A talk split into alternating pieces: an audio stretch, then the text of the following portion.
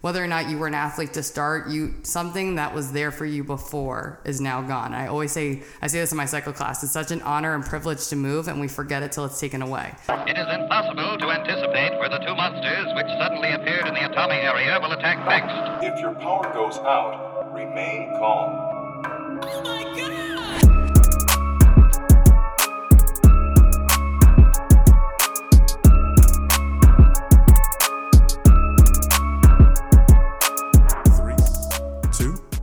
one. We gone. Hello, everyone. Welcome to episode 33 of the First Sip podcast. Today we have in studio with us Nisha Meyer. Nisha is a friend of ours, and she is a doctor of physical therapy. She specializes in orthopedics and sports medicine. She works with athletes, she makes them better. So we're thrilled to have her here and tell us what we've been doing wrong. She's got me fired up already. life. Yeah, she's got us all fired up. I already feel better. After I told you that story, the lady saving her life. Yes. Her own life. Not from Nisha. I don't know if we're Not gonna hear Nisha this story um, in this episode, people. But listen, tune in for this one because the energy is here. The, energy energy's is here. here. You, you're really like you're already throwing me in with like a life saving story. Yes. Oh yes. my You cannot let the people down now. Hi everybody. what an intro. What an intro. Oh my goodness. Do I start with that story? Do I start with myself? Like I don't know where to go with that. Hon- Yeah. honestly, well, tell she us a little bit about yourself first. Honestly, dude, you built it up. yeah. I did hype it up. She might have to I wanna, just I tell wanna the hold the people on so they keep listening. Okay, Oh, that's hold true. On. so tell us about yourself first. Myself first. Yeah, yeah, yeah. And then we'll go into life saving stories. Yes. Got it. Okay. Well, what part do you want to know? So I, I think Nisha, why don't you just talk about what made you choose like the field you're in Okay. first, um, and then like wh- like what makes you different with what you're doing currently. Perfect. So we'll go down memory lane a little bit. Let's go to Newtown Square, where I'm in high school. I went to Episcopal Academy, and I'm on the field playing field hockey, trying to play college field hockey and getting recruited. And during preseason, I went to dodge, make an awesome pass, and rolled my ankle in, and boom. I tore three ligaments. I had to mm. crawl myself off the field, and little did I know that that shaped my world into rehab. So I wasn't able to play sports, but from that experience, I had such a like a great um, recovery, and I got to work with a female athletic trainer who really just supported me through it. And I was like, wow, this is a field I had no idea. Um, and then went to college at GW, went to DC for a little bit, learned how to use a barbell, was coaching CrossFit while learning CrossFit. I know, right? We'll get into that. And then I started a female only barbell program there because I was like, holy cow, women need to learn how to lift. This is so important and they're so scared. So we need to make a setting where they feel comfortable to do so. And got my prereqs, went to physical therapy school at Temple, and now I'm back here in Philly, homecoming, PT, mm. and working in sports. That's like Spark Notes version, but That was good yeah, we can dig into like certain areas of that. You've done this before, huh? for real. Yeah, I have done this I've, before. I've, I've been trying to work on that a little bit because That was people ask super re- sometimes. that was Albert, are you are you that sharp? Hell no. Definitely I have a good elevator pitch, like sales wise, but not like tell me. You I know, gotta start taking some notes after Albert. this. you don't have got- notes now? Come on. Please don't put me on the spot, Nisha. I, I mean, I'll come up with something. I'm, I'm a good talker. I'll come up with something right now, but Mm-hmm. but don't make me have to do it. But No, I no. like that story though. That's kind of crazy. Ma- well, some would say major setback. Mm-hmm. Really, just kind of set you up for a springboard to where you are now. right? And speaking of that, where, where'd you guys meet? Because Albert introduced you know introduced me to you. So I met Nisha through my wife. So uh, Nisha is on top of being a PT, also a cycle bar instructor. okay, So Alex takes her classes, but she also takes Alex's classes at Orange Theory. Um, she's a gotcha, beast. gotcha. Yep. So they kind of like go hand in hand, and then You were telling me about about Nisha's class. You were telling me about this. You said you felt dead after it. the cycle bar. Yes. Yeah, for sure. Uh, yep. I'm not built for the bike. I told you I haven't even I don't attempted believe it yet. that. I don't. You have a bike right here, so yeah. That's not for him. for sure. Definitely not for him. I Let's- got it. Got let's- it. let's got be it. I did win the race though. You have quads. You were meant for the bike. I did win the race. Yeah. I, was- I was ready to pass out by one He race. has, he has what? You heard that? He has quads. Quads. Did you hear that? It's coming. Here we are, just lying within the first five minutes of the episode. this is not a good start for our listeners. This is not a no, good start. We So- can build the trust back. Yeah. So we, we can get back there. So, and why I saw Nisha was because I was having problems with my neck, Mm-hmm. and we've been going through like rehab exercises, and that's one thing I really wanted to talk about right because you have been talk about. Yeah. just. I mean, just hearing the stories after he's coming back saying like, "Man, you got to like think about this," or like, "Did you know this could affect this?" I'm like, "Where are you getting all this information from?" You know, he's like, "Oh, you got to go see her," and I'm like, "I might need to." That's my favorite part because I feel like people underestimate the power of education. And that's really what I think I do. Yes, I'm called physical therapy, but my biggest goal is if I can teach you something so you never need me again, perfect. Mm. And I think that gets really like undervalued in a field where people are so obsessed with getting a quick fix. And often with healthcare, it's just not that. Yeah. But if you can learn how to fix yourself or be more confident that nothing crazy is going on, then then my goal's met for sure. Mm, I like that. Yeah. It's like the saying, you know, it's like you can, uh, you can give a man a fish or you can teach a man a fish, right? I've never heard that before. You've life. never heard that saying, You can give a man fish. You could teach a man fish. and then he'll eat for the rest of his life if you teach him. Could, yeah, this is true. This is a quote. You've never heard that quote before. I've been trying to put him onto some more books. What, What? you doing over there, Albert? We having some technical difficulties. He's holding Everyone thought that's like we we are having some serious technical difficulties. Yeah, I'm gonna be holding my mic for the rest of the episode. That's fine. this is great. Just just slide it out. I got it. I, I, I There got you it. go. There you go. I'm just gonna hold it. I love this. It actually this. sounds kind of good. You sound great, I think so. man. So I'm gonna hold it up. We you pivot. look like you were meant to be a singer back in like the '60s. or would have been a great singer back in the hmm. '60s. Just keep doing that. Keep doing what you're doing there, Bird. Thank you're you. doing great. Thank you. All right. So why don't we get into um, Nisha? What like makes you different with what you're doing, and like what your sole focus is with your athletes and the people you see? Yeah. Well, I think the best part is using how you got to me, which is, oh, yeah, that pivot. We're just gonna let it go. that's not Pivot working still for it's you. working. He's We're just gonna piv- let it He's go. still pivoting, folks. but just like how you found out about me, I think it starts how we're different.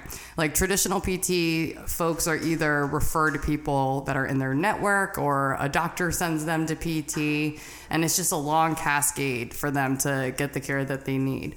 But um, I work for Precision Performance, which is really focused on networking with trainers and different gym areas. So that's how I met your wife, Alex. We were doing a collaboration, an event at Orange Theory. And so I think walking the walk and talking the talk, I'm a physical therapist. I'm active. I understand that you want to be part of your community. If I'm there, you're going to trust me way more. If I work with your trainer, you're going to trust me way more that I'm going to say, no, go to bed, rest, never lift that weight again.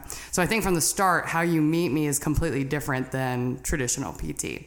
And then you come into our setting, out of our three settings, they're all in gyms. So you automatically get that vibe like, I'm here to work out. We have two tables at most, and I rarely use them.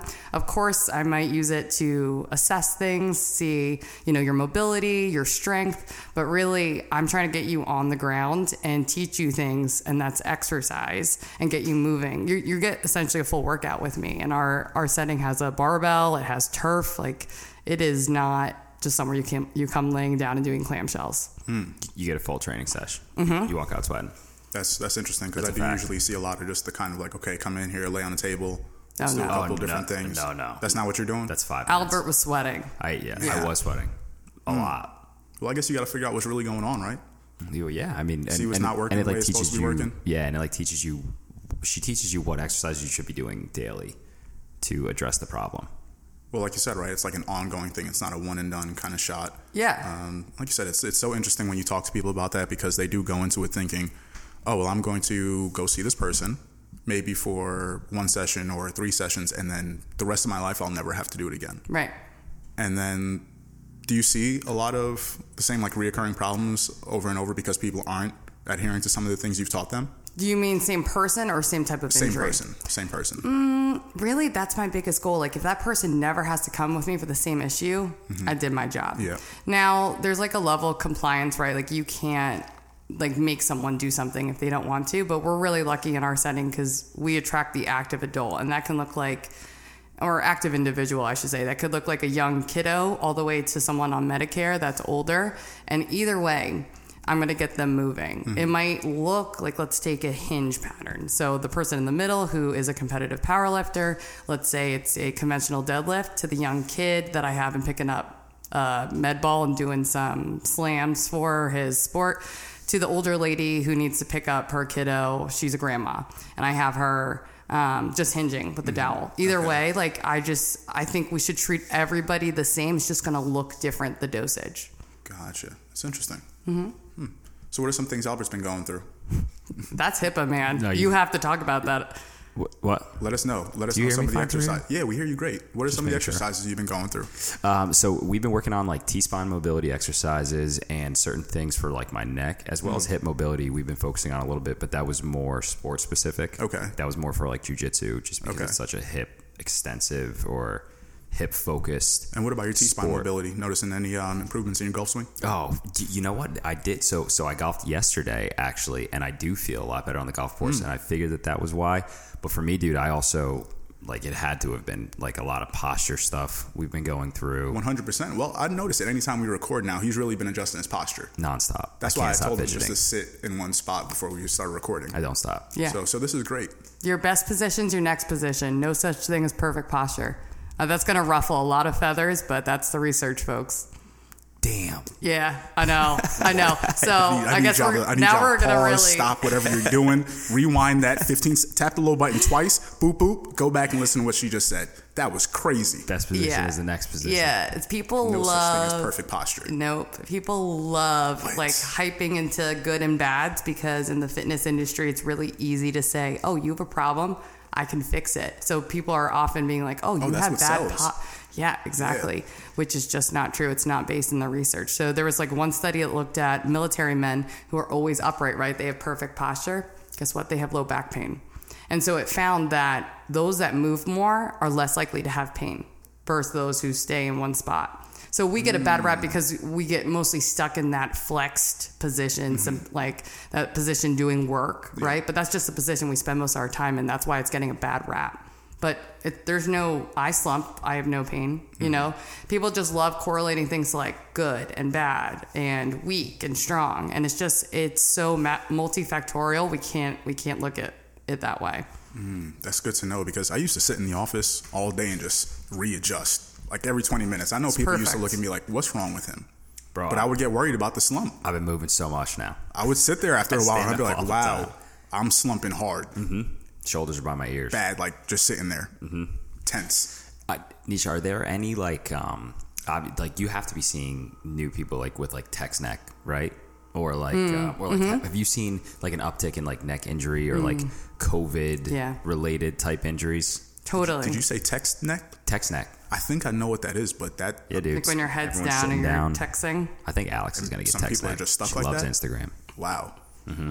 Wow. She's not going to be happy to hear that you said that. No, she's She's not. going to give you that look. I know. I, You I, know the wi- one. I wish I could take it back. Honestly. We're not cutting We that can't out. cut that, We're right? Not cutting that out. Nope. Might start the episode with so, that one. like, have you seen? You think COVID caused an uptick in those related those types of injuries? A hundred percent. Hmm. So you definitely see a correlation between stress in general on different musculoskeletal injuries. In general, I'd say in PT, the most that we see is neck and back pain, and there there's definitely research that people are looking into why, and and they typically go to the change in our environment. Like we go from you know running in the earth and trying to find our own food to now being desk folks typically, um, and then the COVID changed everything overnight. You essentially go from think about like I always like to think about my life through load, and it can be a micro scale and a macro scale. So if we take our day to day, we went from for me, I would get up, I would go walk, walk around and treat patients, and then maybe go walk, go eat lunch, do these things. I'm always on my feet to two weeks of nothing to do, and like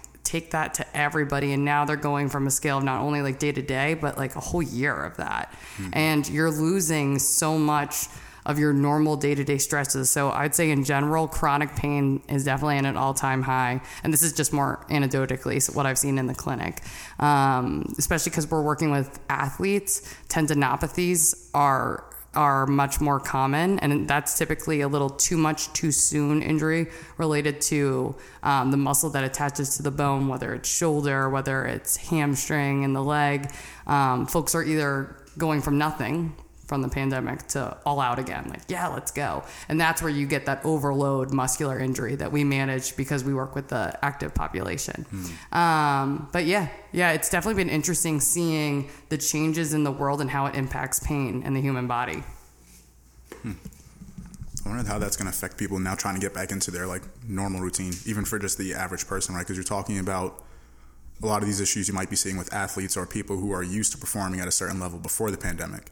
But you know, I'm thinking just from an everyday gym goer level, you know, people who are sitting there trying to get onto their routine who are now having to sit at home, you know, for months and months on end, just trying to do something. And some of the pains and aches that your body is now going to be dealing with once you get into a full, like a normal routine. Totally. And I think people forget to look at everything. Like the one thing we really pride ourselves is like a biopsychosocial approach. So I'm not only looking at like the physical ailments someone might have, but like mental components. Do you have social support? I would say the number of patients I have with depression, anxiety is at an all-time high that 100% like impacts your outcomes. It impacts your pain. It impacts your success with rehab. And so I have to consider that, as well as like the environment, which has completely changed with COVID. This person used to have an office and, and coworkers, and now they're by themselves. Mm-hmm. Like it just completely changes how their body moves day to day, how they feel pain, how they are in general. And I, I have to look at all of that as a physical therapist. That's another really interesting point because you think about, well, we always talk about how our environment can shape, you know, like your actions, the things that you start doing. Um, and you just bring up how COVID now pulls people out from their normal environment or some situations that might have been motivating for them, right? I remember working in the bank.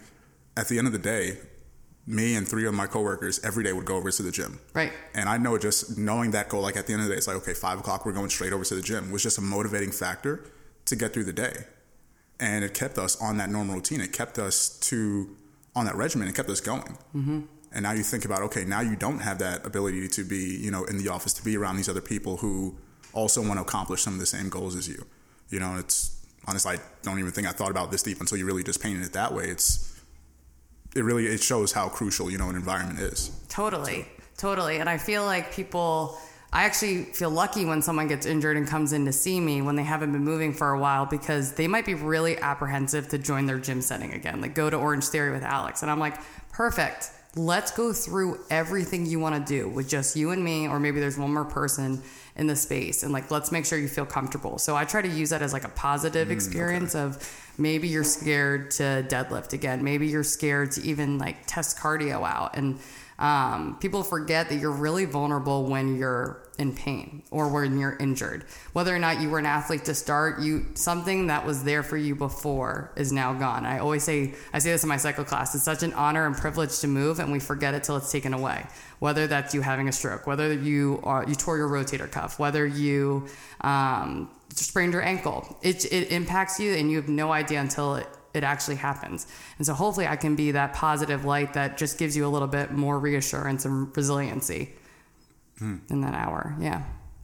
It definitely makes me think of. I could have used you back when I um threw my back out when I was deadlifting when I was getting prepped for my competition. Man, I thought I was done forever. Dude, Yeah. I was deadlifting awesome. and I just felt something pop and I was like, oh no. How scary is that? It. I. I was like, I'm never picking up weight again off the floor. Yeah. I, I looked at any bar, 135, 225, Yeah. and I was like, I'm never picking up a bar that has weight on it again. Do you see It messes with you mentally. for 100%. Do you see uh, like um, athletes getting injured often deadlifting? Like, is that something that you feel is common, or do I you like would- that. Yeah, or like, would you say like shoulder, just because like the whole like Like, what bro- exercise are people just really messing up? Yeah, that's a good question. I like that, ah, Bert. So um, I'm, about, I'm Just going 'cause to really know- ruffle feathers again. Just because I know my form su- used to suck. So, so deadlift gets a really bad rap. Deadlift, I always explain as like the cherry on top of a bigger issue that was happening, right? Mm-hmm. Like it's not necessarily the deadlift that may have caused your back pain because we got to look at it in multiple lenses. It could have been that you didn't get good sleep. It could have been that you're overtrained. It could have been that um, maybe you haven't optimized some of the strength in your legs that we could really like tune up into. Maybe you've had low back pain before and you really didn't manage it as you needed to and progressed a little too much too soon. So I think that's always just a window that people like to cop out and be like, ah, yep, terrible form. See you later. But um, there's plenty of times that we lift throughout our day to day and we don't have pain. And we, we, I mean, look at movers. They move things in crazy ways and they might not have back pain. So. That's a good point. I would say deadlift is common, but it's more because of like a load issue. Um, and I would say the biggest like common injury or fault people find, hmm, I don't know actually. Maybe the, maybe the deadlift, but I think it's just because people like to blame something. That's true. They always probably are just blaming it. Looking for the scapegoat again. Yeah. And it's hard it's hard for people to understand the deadlift if they don't know how to hip hinge. So maybe that's where it gets like uh Well, that's where you talk about breaking it down. You know what I mean, and like trying to expose those yeah. the real gaps in the whole movement. Right. Those right. are the things you try to explain to people, and they look at you like, "Nah, that's not it. It's the whole workout. I'll try something else, or I just won't do it again." Instead of trying to strengthen those certain areas that will then move you through the whole process. Mm. Yeah, yeah. We actually call that in PT part practice, where you break up the whole thing. So let's say Hmm. someone had trouble with the first pull on the deadlift. We would just work on that. We would just, I would like take a heavy ass kettlebell and I was like, let's just do high pulls. Let's just pull, pull, pull and work on that motion. If they're Mm-hmm. having trouble disassociating their hips, I'd say, all right, let's get you to a wall. I want you to touch your ass to the, we can curse on this, right? Yeah. Okay, good. We can touch your booty to, to the wall every time. And if they're still having trouble, maybe we break it down a little bit. Uh, maybe we get a band around their hips. But I think people get so focused on fine tuning how people move, we don't give them the chance to explore. Like kiddos, when they're just not coordinated, I'm like one or two cues and then let them figure it out because we're so quick to be like, no, this is wrong, this is wrong, this is wrong. And then somebody gets rigid and they can't figure it out themselves. Um, so, like Albert's been in my clinic, I'll give someone like one or two cues and then I just let them keep going. Like and the going. Turkish get up. Yes, yes. Oh, explain your experience with that. That The was Turkish fun. get up. You ever done like that one? Have you ever Is that done that? one where you just get up on the Mm-hmm. side? Yeah, basically. Yeah, yeah, yeah. You ever done one? It's a really weird movement, but it really, once again, it exposes you. super encompassing movement. Yeah. Mm-hmm. That's like super core and like super mobility focused, and you have to just slowly like Step by step. hold the kettlebell. Step yeah, by step by step. step. Get your way up there. But she like lets you figure it out though. Mm-hmm. hmm And I was using like a baby kettlebell. That's Yeah. not true. I picked that's not true. Second to last. no, but that's that's the biggest thing. Like, there's a lot of sneaky cheat things that I do in PT that people are quick to fix a form. And now I think if you're okay, if we're all out, you know, deadlifting at a competition. I think someone would come up to you and be like, "Hey, man, you know, maybe like tighten up your lats a little bit because mm-hmm. that's a different situation." But when you're coming to me and there's not a lot on the line, right? Like, I'm not gonna put a load that's gonna kill Albert. Yeah. I I'm gonna give him a couple cues and then I'm gonna let him figure it mm-hmm. out because the goal is for me to be gone. Any I'm really gonna ruffle feathers. Any healthcare provider that makes you feel like you need them for the rest of your life is not doing a good job. There you go again, messing with people's bank know. account. Exa- Yep. Yep. They just trying to sell their products People and come- services people on are becoming Instagram. Here we go. bro. Like you should feel like you have a person in your corner to help you get through any injury, but someone that's selling that you need their hands-on work, or someone selling that you have to come see me for tune-ups all the time, that is not appropriate care. Patient forward is listening to that patient and trying to get them better as fast as you can and as safely as you can. I love that. Just like woke in I think here. that's like yeah, I think that's like one of the first things I started realizing when we really got, like got into the fitness industry side of it. You know, like looking at the business, it's that a lot of people look for that quick cure, or they look Yeah. for somebody they can latch onto and be like, okay, you have to see me through to the end for the rest of my life, and it's like that's not really you know what this is about. Like hopefully I can, like you said in the beginning, I want to coach you, I want to teach you, you know, to a certain point, and then let you kind of go off, you know, flap your own wings so you can do what you're doing that's really not what people are looking for. And if you start trying to educate them, you tell them about research, breaking things down part by part, you're not the person for them, right. you know? But it's funny because we see that in so many other industries. Now, when you were first getting into it, is that something that you ran into more often than you do now? Because I would assume, like you said, you're more built into the community, you know, you have your network kind of built out. But in the beginning, did you see a lot of people who were really looking for that, you know, one-stop shop? Like, I need you to see everything, everything through. Yeah, so I I first came from like the CrossFit background as a coach, and I was people would come up to me all the time, Nisha, I have pain sumo deadlifting, I have pain with pull-ups in my shoulder, I have pain benching, and I knew how to modify things, but I didn't know why. Hmm. So that's why I went to PT school. I was like. Like I know what to do, but it feels like a cop out. You know, I'm like, oh, why don't we just try to drop the weight? Why don't we change range of motion or exercise? But I, it was just exercises. It was just me- kind of like memorizing mm-hmm. things like oh you have this let's do this mm-hmm. so went to school and in the process of doing that that really shed light to appropriate treatment and what i thought i thought the pts i was shadowing that heavily used manual therapy i was like oh my gosh, they have magic hands. Like, you know, they're rubbing out these knots out of people, like they're fixing people. And going through school, all the research does not support that. Yes, there's like a placebo effect, and yes, there's effect that we are changing experience with pain that we really don't know what's happening. But humans respond well to touch, so of course we'll do some hands-on mm-hmm. work, and there's some some supportive research for different you know nerve pains and different hand techniques that we do. But if they're not paired with exercise, then like that's not going to help their recovery. So that totally shook me to my core. I was like, wait, this is what I knew to be true. It's not being presented as true. And now I'm in school. What do I do with it? And so going through PT schools like um, med school, you have residency in the last year. So I traveled to Arizona and Nashville. I was kind of all over just to meet different people and, and see how people treat. And it was hard because when you work under someone that signs off you, you kind of treat to pass. And they very much were like this is what we sell here. This is what you do. So once i was able to like go off on my own i very much cultivate from the start. Yeah we'll do hands-on. We'll do some work and kind of like reassure you that all these things are normal and they feel good. So now let's use it. Like let's lock it in with strength. Um, and that's just how i practice and and what my day-to-day operations look like.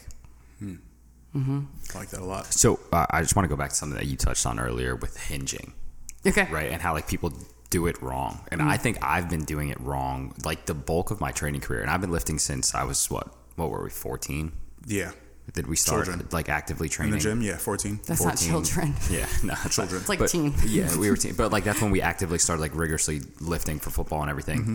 And I think like just within like the last three years, I realized, dude, you've just been hinging wrong. Yeah. like, you're not. So when you say, all right, sit back, put your, what would you say are like common cues that Mm-hmm. you recommend to someone who's just sitting there going, okay, I want to, I want to improve my squat, I Mm-hmm. want to improve my deadlift, my hang clean. What are like common cues that are mental pictures that you recommend? Yeah.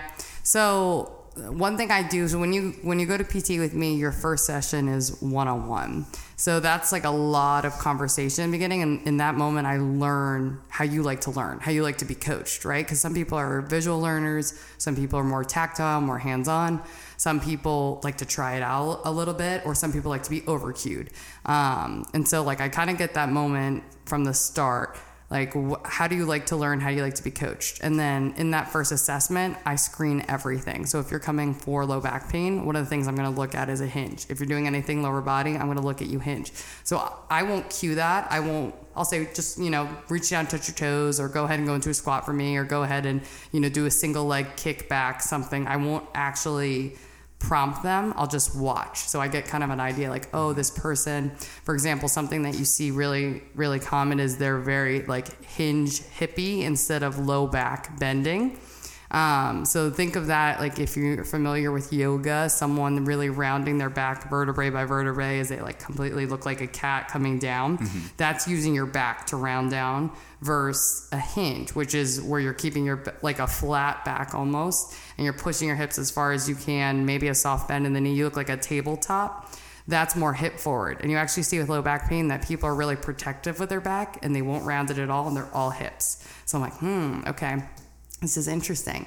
Um, so then we'll we'll go into me cueing someone for a deadlift. So if they are very like low black low back oriented and they're gonna round their back, then I might say I want you to like pull your shoulders back, bring your chest tall, and I might put them in a mirror so that they can see what I'm saying. Or if they're more of a tactile person, I'm gonna like tap their back here and be like, bring that chest up, let me see it.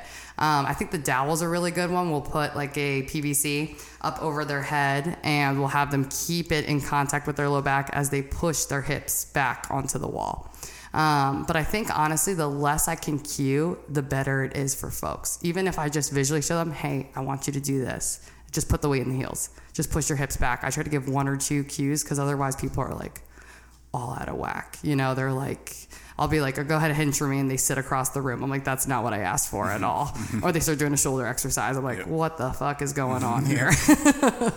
Which Albert does all the time. We'll give him an exercise, and he's like using the wrong body part. Off doing the next thing. It's like, what are you doing there? Oh, all the time. That's not true. That makes a She's not of telling sense. you That's every patient, so honestly. sense. But I, I love what you said there about the different types of cues. You know, and say whether it be like a visual or a tactile kind of cue. I know those are some of the things that like really I think were kind of like breakthrough things that got me to the next point when I when we were really just in into kind of like that bodybuilding phase, saying like, okay, if somebody, if we were training with somebody in the gym, like let's take Frank for instance, right, Albert, and if he comes up and sees us doing like a chest exercise, and he sits there and he's like, I want you to focus on really hitting this area, Right. right, and he sits there and tap it, it would blow my mind, and I'd be like, wow, I Oh, yeah. never he was- realized this is where we're really supposed to be targeting this workout, or like same thing with like squats, you know, because well, and also at that point we had a different understanding of what we were trying to do training wise, For right? sure. and that was going to be my question: is that you probably realize too that there's a different depth that you have to go through with your clients, right? Like you were saying, if somebody's going through a, a deadlift competition and you Yeah, see them right. doing something, you can probably say like, "Hey, make sure you tuck your lats," you know, real Ex- quick before you get into that. and they'll know exactly what you're talking about. Exactly. As opposed to the other person, they'll be like, "What do you mean lats? What is a lat?" Oh my God! I don't even get me started. Oh, I'm like the area started. in your That's- arm. that's what I'm looking I'm like, for. I think I told someone once tighten up your armpits, and they literally looked at me like, "What?" yeah. How? yeah, yeah, yeah. But it's so interesting. Like, yeah, those folks that are coming in, are power lifters, our CrossFitters, they're so easy for me to coach verbally. I'm like, take out that slack at the bottom of the deadlift. Um, if I'm saying to do some tempo, I'm like, you got to slow that down to more of a three, which is way easier to communicate verbally than teaching someone for the first time. But again, like I think uh, deadlift is is a complex movement, and it, sometimes it takes like that third visit for someone to really feel locked in with it. And I don't expect that, and I don't put that expectation on them. Like, you know, we're gonna be, you know, sumo deadlifting 500 today. Mm-hmm. I'm proud if they can just like pick up a kettlebell and look strong with it. Yeah. And I think that's like the part that more people should kind of tap into, you know what I mean, or try to enjoy a little bit more is realizing that this is a whole progression Yep. that you're going through. You sh- it shouldn't be a one stop, like a one and done kind of thing. Yeah. Because then I always ask people, then what happens next month? Well, if you're running a marathon, would you expect the first mile that you ever try to run to feel the same? People like put such a hard rap on themselves for mm-hmm. lifting. It's it's like this kind of makes sense, right? Like you wouldn't just one rep max in the beginning. You wouldn't run your your marathon as your first race. But let me ask you, what other like, because we're all fit people, right? Like we are all in this environment. What other situations in life kind of put you through the same test nowadays that make you have to have that type of patience and like resilience to say like, okay, you know what? To get to that next step, to get to that higher weight, to get to that next level, I have to put in the time. For some people in their job, I mean, like we see for people in jobs who climb up, you know, ladders or who can really progress, but I don't think we see it a lot from as many people as, as we should. You know what I mean? And I always wonder, like, how do we get that across other people if they're not, quote unquote, like the gym mm-hmm. goers or those kind of, you know, like the runners of, of the world? Yeah. What's the term? Instant gratification? yeah Yeah. I feel like that's really taken over culture right now. And that is not PT. Like it is At all. Like no, not at all. And I sell that from the start. And I think that's that's my strength. I'm like, I am your champion. Like I cannot do this for you, but I will do this with you. And it takes a person that is driven to do so. And I think there's gonna be a new wave of hunger that's looking to hit long-term goals but have short-term gains in it. So, for example, like if it's in your job and you know you want to be I don't know, the manager of of the bank. Mm-hmm. If you knew that the steps that you took would get you to be the night shift banker, then you would be like, yeah, I'm going to do all this grinding, all this work, XYZ, so I can get here because it's the step I need to get to that end term goal. Yeah. I'm training right now for Broad Street and a half marathon, and I have it's ugh, I'm on my feet all day, but I know that each day is so important. I try to instill that in PT. I'm like, this is your goal, and it's really hard to see that right now because you're going to be with me for eight weeks. But every week, I want you to focus on this. Can we sit without pain? Can we squat without pain? Can we run without pain in this week? And, and I think having that outline really helps people um, kind of combat that instant gratification.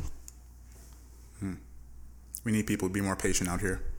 Yeah, that's a lot to ask for. Psh, I know. People are so impatient, and I think the pandemic's changed a lot because tech, tech has blown Yeah. up, Yep. blown up. I was thinking that it would make people slow down a little bit. I, I think I even said that on an earlier episode. I was like, oh, you know, maybe people will take a break. You know, appreciate the finer things in life, appreciate their family and friends they have around them. No, people are Psych. savage. are Psych. savage. As soon as the country started reopening a little bit, we're back out 110 miles an hour, just like we didn't learn a thing. Yeah, I mean, I think it's funny you guys touched on um, instant gratification. That just ties to like who we are, like evolving, like as a community Yep. with social media and everything. Your attention needs to be grasped and like um, You just got to hook them. reached. Yeah, Yeah. but you need to like um, you're looking for instant gratification throughout Instagram, right? Like each post, you're like trying to achieve a certain thing in a very small amount of time. And people are probably starting to correlate it to their training or why Everything. Yeah. people go see masseuses instead of Yeah. trying to address the problem. I guess Yeah. how that would tie back to PT. Oh, I send people all the time. I'm they're like, "Oh, can I get hands-on work like solely from me?" And I'll tell them, "I have a massage therapist for you." Cuz that just I'm doing a disservice with what I know to be true, and then you're undermining my time and my work because I'm not going to massage your ass all day. That's not going to get you better for what you want to do for me. But people are so fixed on yeah, paying for something to get fixed, which the human body doesn't work that way, folks. The human body is gray as shit. It is not black and white. Mm-hmm. It is it is so complex and honestly, I think if we all ate better, slept better, surround ourselves with people that were kind and loved each other, I think all our problems and exercise, I think most of our problems would go away. It really is pretty simple, huh? It's it's it's literally it's simple, but people don't like simple. No. Yeah. They want to hear something crazy complicated or something that sounds like a hidden secret, you know, Yep. magic carpet ride on the way there. And it's just like, mm-mm. Really isn't that complicated. One of the like we told you we had a PT on earlier where she worked in like neonatal. Actually, the name of that episode was "Motion is Lotion." I love that. Yeah, and she was like just preaching the whole time that just move and just move more. That's like that's on the same quote book that you'll get the um, your next position is your best position. That's she's from the same book, the same thread like as that. me. So Yeah. so um but, but running's like criticized, right? Like isn't running like super criticized like causes tight hips or if you're not doing it properly like messes up your knees. Are you saying that like are there other things you recommend or do you think it doesn't matter? It's just moving. So like in the sport of life, you mean like for longevity For- of health? Yeah, like all Okay. right, I'm Albert. I want to feel better. I want to reduce inflammation. Obviously, I feel the best when I move. Gotcha. I've told you multiple times. Gotcha, gotcha, gotcha. Yeah. Um, I think everything in moderation. Folks that lift too much, they're going to have pain. They're going to have problems. They're going to have tightness in different areas based on their sport. People that run too much are going to have problems. Everything too much, too little. It's a Goldilocks kind of world, and that's that's why we'll stay in business and keep people moving because we can navigate the little the bumps in the road. Um, if you're an athlete that never had a pain or an ache, then I don't know what you're doing, but definitely reach out to me because I'm interested. um, but I think the biggest thing that's supported again in the research is not the perfect exercise you're trying to fit into, but what how you like to move is what you should do. Like if whatever's going to keep you going in your life so that you can run with your grandkids, so that you can pick up your boxes, so that you can do things as long as you can, you got to do it. Whether that's Zumba, Orange Theory, cycling, lifting, running, whatever it is. Of course, we're going to come in and give you some cross training or ways to help you better in that sport that you want to do in life because one mode's not the only way to do things, but um, you got to pick what you love and not because of what society says is right. I like that. Once again, I think a lot of people can just benefit just by getting up and just walking. It's so underrated. Walking is huge. Just walking. Remember, I just, just, I mean, Albert, when you were in the office with like most people, you would probably sit there and realize that a lot of people don't walk throughout the day. Oh, and if you're in an well, office wasn't for eight person. hours, I move so Yeah, much. But that's the thing that really makes it crazy to you because you realize how many times you're getting up, going back and forth. If you're drinking as much water as us, probably going to the bathroom ten times a day, mm-hmm. and you see people who don't leave their cubicle for three hours at a time, Dude, four hours at a time, and it's like you. No wonder you're always in pain. And I think like Nisha was talking about mental health earlier, and which is awesome that she touched on that. I, the favorite thing that I did during 75 hard was the outdoor walk, or just the outside training, How just- rel- how peaceful is it in the morning just going out there? or at night, dude. Yeah. I did it during the winter, and it was just like so calm, and it What's was great. 75 hard? So uh, we have we've talked about this a couple times. So I did a challenge with a couple of our buddies. It's 75 days long. You have to go the entire time without drinking. Mm-hmm. You have to fi- follow a diet, so you cannot have a single cheat meal. So you have to stay to a tight diet. You have to read 10 pages every day. You have to take a progress picture every day. You have to drink a gallon of water every day. You have to log two training sessions every day for 75 days. Um, now, the training session could be yoga, right? It could be a walk. Um, one has to be outside. And each session has to be 45 minutes. They have to be two separate. It can't be like, oh, I just worked out for an hour and a half outside. This is both sessions. Um, and I don't think I missed any other piece. Yeah, outside, read a book. And we, it was crazy. One of our friends lost 40 pounds. Wow. Yeah. Well, going back, do you think people aren't moving not because they don't want to exercise or they're not motivated, but because of like society pressure to get work done? Like American culture, I guess we can say. I, I think it's a combination of both. I think it's the lack of motivation. Like you were saying, if you're in the right environment, then I think your motivation will come from that. You'll see other people around you who are doing these things, and it'll be like, oh, they're doing it. They're finding ways of doing it, right? So if we're also kind of doing the same work, or there's very it kind of minimizes your excuses at that point. Right. But then when you're at work during the day, you talk about distractions and all the responsibilities. I think we're so distracted. We don't know what to focus on throughout the day. We don't know how long to focus on certain things that we just let it run on and on and on until it's like, oh, I just my whole day is gone, and you know now I don't even like you think about the simple things like I don't have food prepared for myself.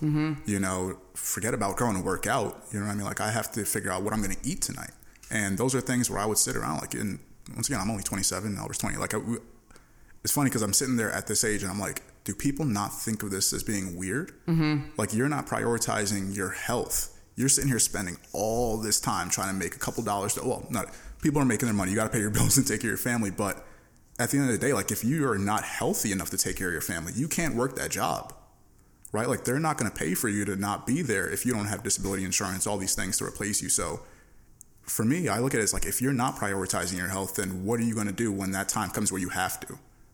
No, none of us have that much money sitting around where it's just like, oh, I can go ahead and now pay all these medical bills. You know, I can pay all my normal monthly expenses too because that's what my job was really pro- providing for me.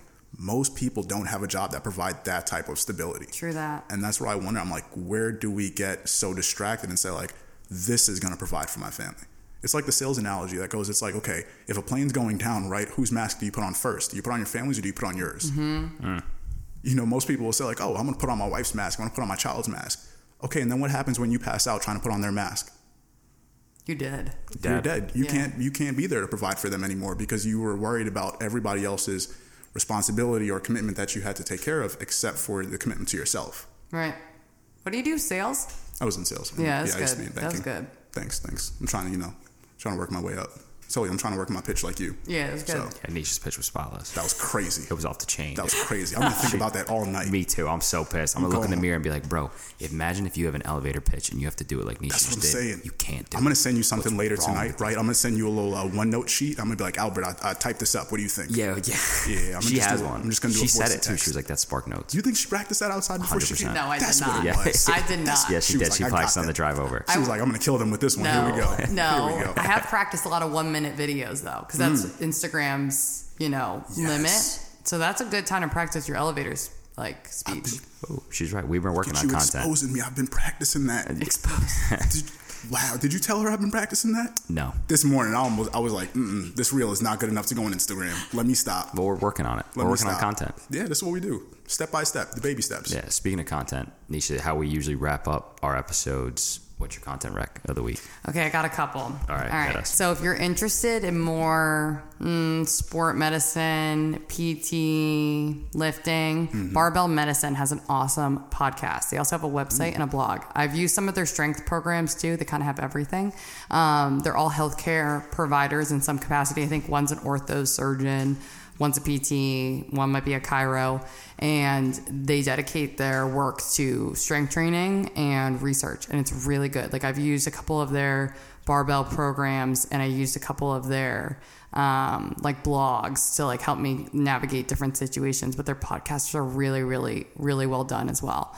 Um, if you're interested in more like nutrition, there's a really good book called The Brain Maker, which looks at like gut health and what we eat and how it impacts neurologic diseases or just like musculoskeletal pain. And then sleep. My favorite book is Why We Sleep. Why we sleep. Yeah, so that's kind of like the whole gamut. If people are more like foodies, more, you know, holistic approach, more sleep, or more like sports, you can pick any of those. So are those one more time? Barbell medicine. Barbell Medicine Podcast, um, Brainmaker for the book, and then Why We Sleep for a book as well. Got him. Interesting. Taking some notes here. Let me know what you think. I gotta check those out. I got to come back on so I can talk about my story with the lady that saved her own life. Oh, yeah, that's we gotta right. get a follow up on her. Make sure that We can do a follow-up. Okay. Yeah, we'll leave people as a cliffhanger. well, we yeah. gotta have you back on with your boyfriend too. Yeah, yeah, yeah. He's a Really break specialist for running. runners. Yeah, Which is dope. Yeah, and we gotta hear about that lady. Have her zoom in. We didn't even talk about it. Actually, it's great that we didn't talk about it. No, Cliffhanger. next one. Yeah, next yeah, one. yeah. Now Next Nisha has to come back, tune in. and we're gonna hook the mic up. To- yeah, So I'm 'cause not you holding are, Man, that's so funny. it. You did this on purpose. I know you did. I rigged it. I rigged it. You- What's your content rec, Dikembe? So I am reading another book this week. Uh, once again, trying to improve the real estate business a little bit. And we are going with it's going probably pretty funny because I read a lot, but How to Win Friends and Influence People. You read that one yet? I have not. Who's that by? By Dale Carnegie. Sounds familiar. It's one of those really like highly How to win friends? Yeah, and influence people. Interesting. A lot of people recommend it, and I think that's the reason I held off on it for so long because I'm like, mm, maybe there's a whole bunch of fluff.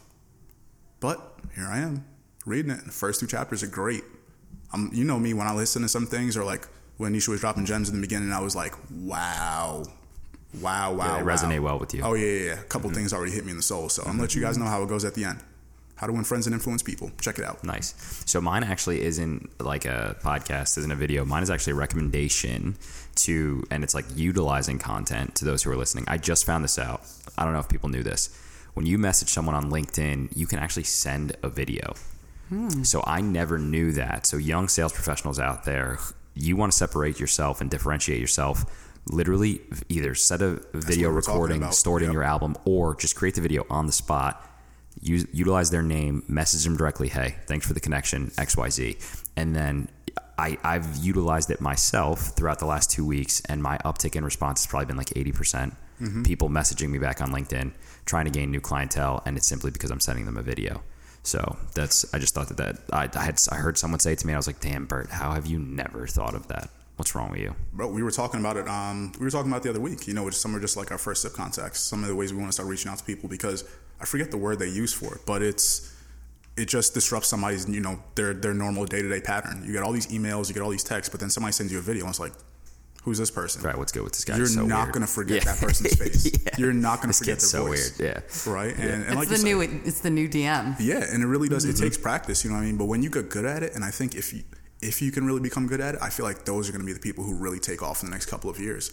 Because it's a, it's an it's a skill that I think so many people have been waiting to tap into, um, but their companies may not have had a way to let them really express themselves or let their voice out. So it's like ah, let's just kind of get everything typed up, you know, follow this text and send that out.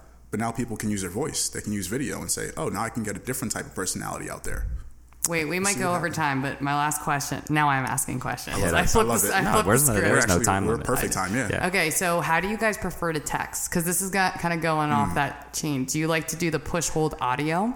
Do you like to do talk to text? Oh, or will you text with your fingers now? I'm not Talk- gonna lie, I just discovered talk to text and I love it.